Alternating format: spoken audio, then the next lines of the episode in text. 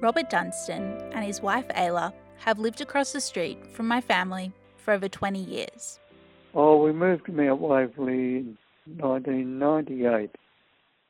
Growing up, we would regularly see him driving up the street or run into him at the local shops, or in his garage, fixing things and making new gadgets. Our interactions didn't often go beyond a hello yelled from our house to his. Over the last few years, Robert's health has deteriorated, and with that, his confidence. At the end of 2019, he gave up his driver's license, and with it, much of his independence. He says he's not getting up to much these days. Very, very little. I would like to be doing things, but I can't get the confidence to do them. But uh, little things I might do if, if it's night weather, but very little at the moment. Oh, well, I, I like fixing things, Eliza. As your dad would know, I've got plenty of tools in the garage that I can use to repair things and um, make things new again. Robert is a mechanical engineer by trade and spent most of his working life as an expat working on government contracts. He worked in England for many years. It was there he met Ayla. Christmas 1967. I was working in England at the time and I went for uh, a Christmas break uh, over, over the Christmas period and uh, I finished up in Finland, in Helsinki.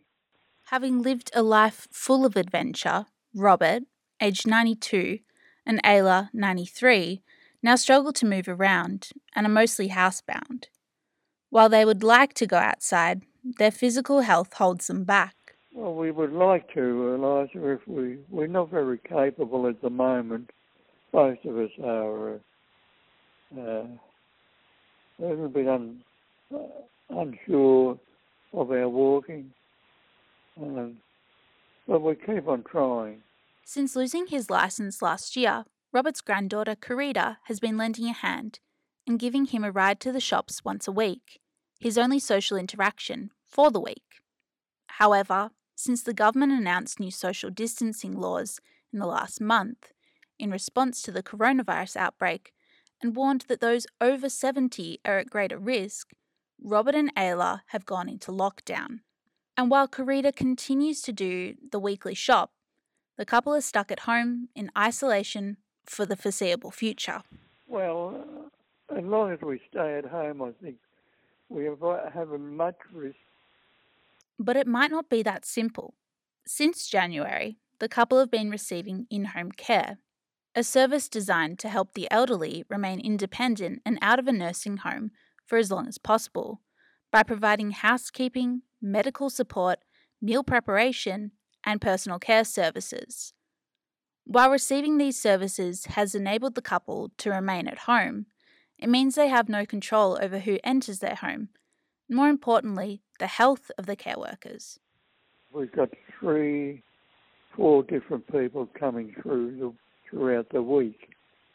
Uh, maybe not that often, but three or four people every two weeks.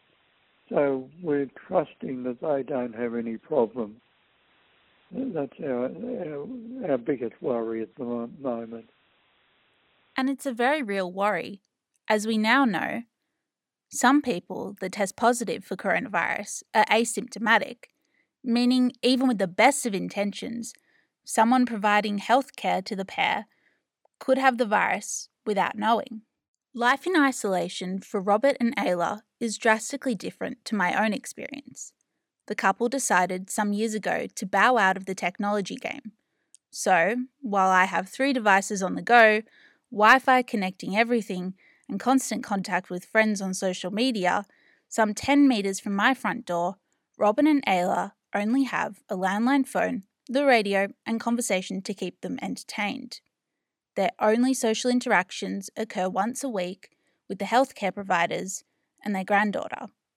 A drastically different experience to a modern day young adults lockdown. But Robert says it's not too bad. Not really.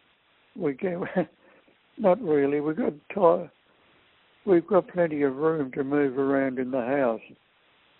If we were Mhm. living in an apartment, I think it would be a lot different. But because we've got our garden, we can move around and look at things. So that's that's not too bad. From my conversation with Robert, it was human interaction that he missed most. With the end of this crisis still seemingly a way off, and in a time where most of us feel some level of loneliness, it's important not to forget our elderly neighbours. The ones you might only say a sheepish hello to from your driveway, or that you wave to but have never actually had a conversation with. Reach out. Have a chat on the phone or from a distance.